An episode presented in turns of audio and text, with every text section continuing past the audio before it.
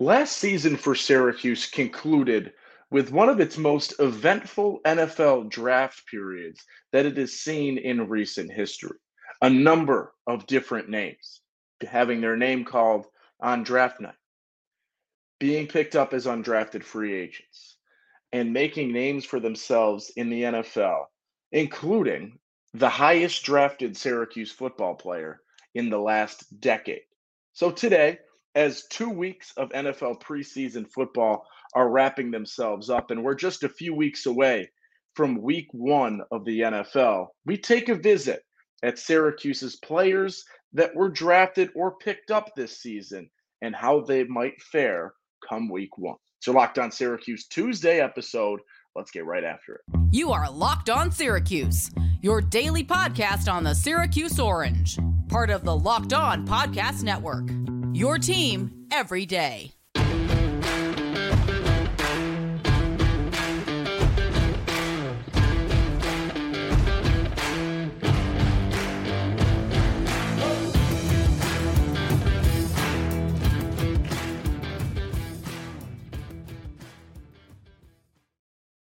What's up? What's happening? Welcome into your Locked On Syracuse Tuesday episode. I'm Owen Valentine saying thank you so much for making Locked On Syracuse your first listen today and every day. We're free and available wherever you get podcasts, part of the Locked On Podcast Network. If you've been listening with us, you like what you hear, feel free to subscribe. Uh, turn the notifications on, get notified instantly when these episodes go live. No Monday episode yesterday. Uh, we return Tuesday, and we are on the brink of Syracuse football. Week zero of college football making its way to us. We're ready for Syracuse football in just about two weeks at this point in time. A lot to cover. Yesterday, I mentioned this on the Friday episode. I was out in Vegas, a little bit of a, an end of the summer weekend trip to close things out. Incredible, fun stuff. I saw Zach Bryan in concert on Saturday night. That was amazing. He's amazing. Uh, the T Mobile Arena out there is unbelievable.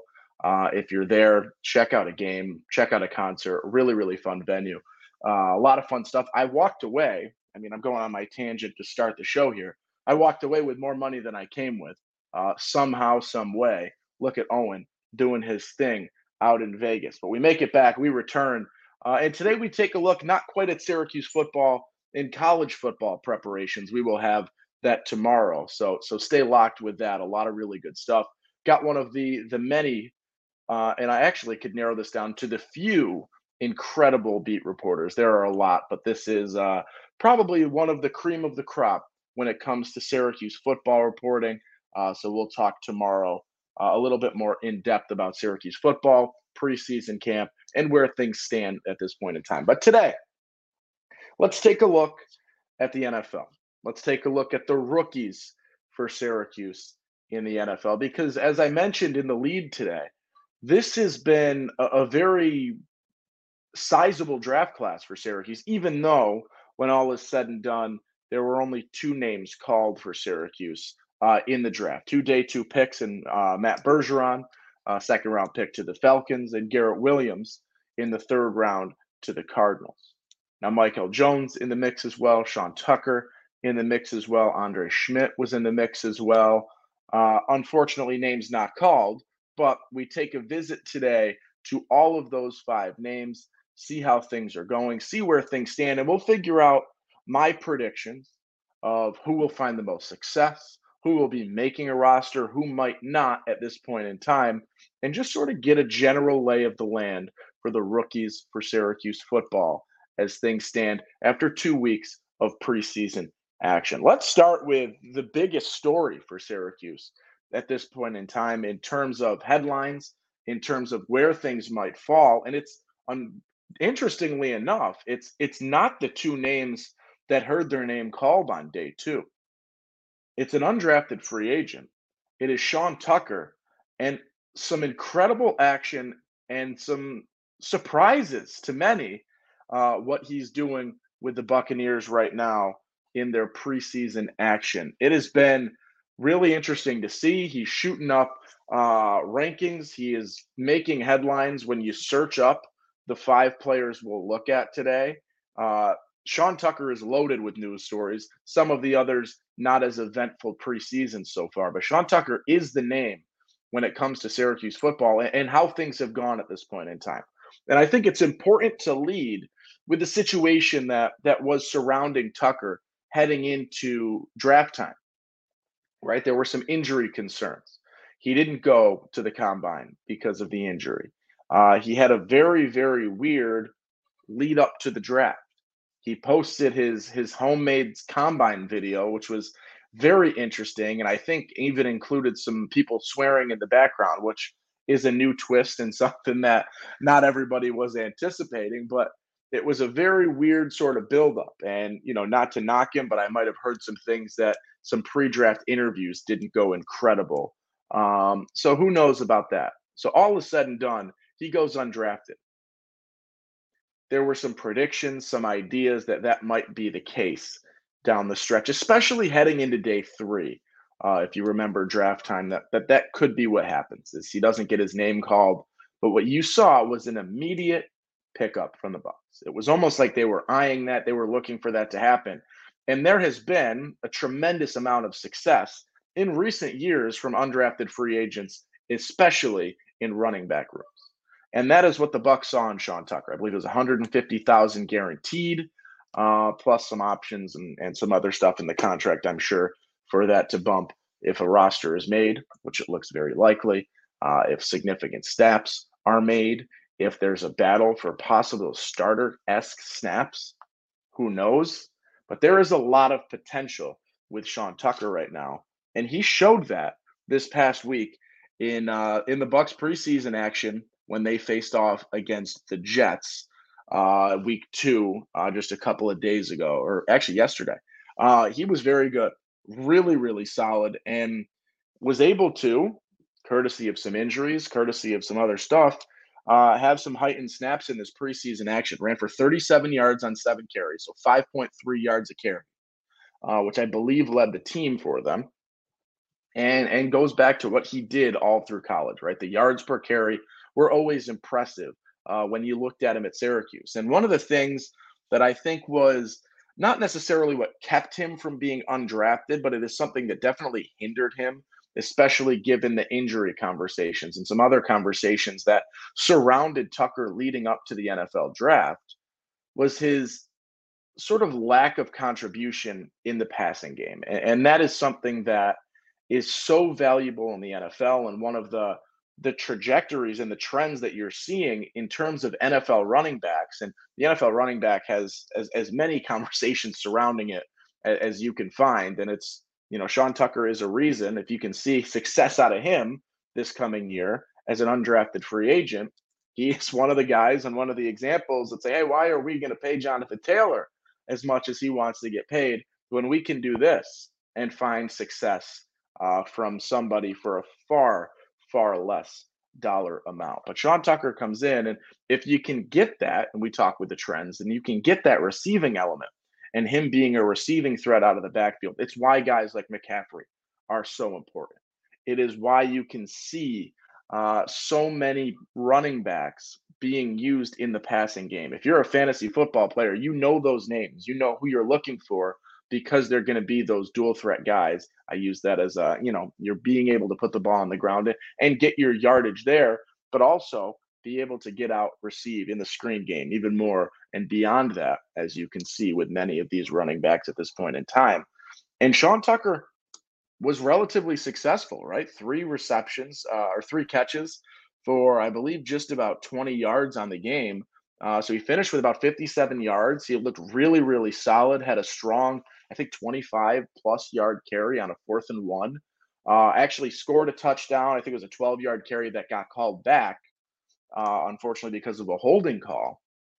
But Sean Tucker right now is, in my mind, by no means on the question marks of will he make a 53 man roster when all is said and done. Is no, it by no means questionable on will he dress, will he be on there for game days and all of that. Sean Tucker's question right now is we think he's got RB2 probably in the bag at this point in time. That is how good he has been playing so far. And I'm even seeing some things, and this could be pushing it, and I could regret saying this. People are saying he might have a case to be getting RB1 esque snaps in Tampa. And obviously, he he's currently behind Rachaad White, uh, who he would need to do some big things to surpass. But that is the level at which he is playing. That those expectations are elevating that high. That people think there is even a slight chance, even if it's only a few people, for him to even be presenting himself in that conversation as a UDFA is incredibly impressive. And, you know, he's outdoing and outpacing veteran guys at this point in time. Uh, they have Chase Edmonds, uh, a veteran back there who has been battling a little bit of injury, apparently. Uh, he was sore. He had some hand soreness, so that's why he didn't play. And, and, what happens when you don't play, right? Somebody steps up, and that was Sean Tucker, really, really elevating and having an incredible, uh, incredibly impressive week two game against the Jets, and, and is really starting to turn heads and join conversations as to what his potential be and what level he can be this coming season. I told y'all 25 man or 25 team man roster draft I did. It's a keeper league, dynasty draft. I took Tucker in the 25th round. Maybe it was only because I, you know, cover Syracuse, talk Syracuse, all of that. But look at what's paying off already for your boy OV here. But before we continue this, right, we got more names to talk about, more big stuff, especially a guy uh, that is going to be a day one starter. I think at this point, without question, coming up. But before that, let's talk a little bit from our sponsors. This show is sponsored by BetterHelp. Sometimes in life, we're faced with tough choices, and the path forward isn't always clear, right? Maybe you're you're not set on your job, you're not feeling it. Maybe you're younger, you're you're not sure where you want to go to college, you don't know what you want to do when you grow up, things like that, or even more stressful things than that. Whether you're dealing with decisions, relationships, or anything else, therapy can help you stay connected to what you really want while you navigate life. So you can move forward with confidence and excitement, trusting yourself to make decisions that align with your values, just like anything. The more you practice it, the easier things get. It's helpful for learning positive coping skills, can help you set boundaries if that's something that you might need some help with, and it empowers you to be the best version of yourself it isn't just for those who've experienced major trauma. So if you're thinking of starting therapy, give BetterHelp a try. It's entirely online. It's designed to be convenient, flexible, and suited to your schedule. Fill out a brief questionnaire and get matched with a licensed therapist. And if you're not feeling it the first time around, you can switch therapists anytime for no additional charge. Let therapy be your map with BetterHelp. Visit betterhelp.com slash college today and get 10% off your first month. That's BetterHelp, H-E-L-P dot com slash locked on college BetterHelp. All right, Tuesday, locked on Syracuse with your boy OV. We're talking Syracuse rookies in the NFL. We broke down already Sean Tucker, who has been probably the biggest eye turner, name maker, whatever you want to call him at this point in time. And, and be excited because you're going to get more Sean Tucker post game tweets at this point in time, the way he's playing, because he has made himself the very much front runner for the Bucks RB2 spot. The other biggest name so far for Syracuse in terms of preseason action and where you need to be watching things is Matthew Bergeron. Matthew Bergeron, obviously the second round pick to the Falcons. Uh, he played as a tackle for three years at Syracuse, uh, played a ton of games really, really well experienced, uh, and was a guy that people thought could be a fringe end of first, early second guy, and was a name big enough and, and a player and a fit important enough that the Falcons actually traded up for. That was the value they see in that Bergeron. And where do they see that value? The Falcons O line is is missing some pieces, and its biggest gaps is not, or they're not at the tackle their biggest issues are at the guard spot, and that is what you've seen out of Bergeron in the early going, getting snaps and figuring out the ways of left guard. I think that is where you'll see him. He seems like he is pretty much the starter there, barring something drastic happening. That's going to be his spot. That's where you're going to see him. And he is going to be thrown into the mix. And that's what you saw, right? He got his first snaps, I believe, against Cincinnati uh, and, played two drives, whereas I believe they said the The rest of the starting O line only played one. And that's more of a, a nod to what you're looking at in terms of getting familiar, getting comfortable, and getting the NFL caliber, high caliber snaps at this new position, right? Every day he is learning. Every day he is trying to take in more info, right? There is, you know, it, it might mentally seem like, oh, it's just a step over. It's just a step over. How different is it? At the NFL level, the differences are tremendous. And he is starting to get it. And he has been, you know, in all the interviews I've read about him, he's very candid about, you know, what I need to do. He says he plays too high sometimes. And that is the nod to, you know, three seasons worth of starts at the tackle spot. So he's trying to get better, trying to stay low, and trying to play the way that he is supposed to. And it's input and it's constant feedback and it's trying to, right? Imagine this. You're you're trying to learn something at the highest possible level. Right? Maybe you are a, a teacher, right? You, you teach oh, we'll say you teach, I don't know, what are two similar subjects that you could teach? Uh, American history and then global history, we'll say. They're very similar in a way, they're very different in another way. And you're being asked now, you teach American history in high school, and now you're being asked to go be a college level world history professor or uh, give a, a, speech speech to to the big names of the world uh, at, at, a high level, right? You're being thrown into the mix. And that is what he's seeing here. Trial by fire or trial by combat, whatever you want to call it. We'll give a little Thrones reference in there for those of you uh, that watched what was for you know six seasons, the greatest show of all time.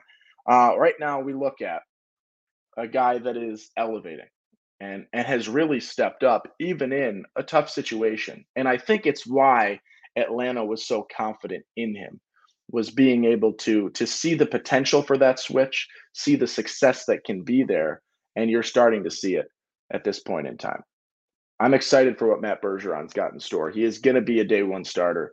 He is going to be their left guard at this point in time. There were some, you know, some questions up in the air. Uh, some injury basically solidified it.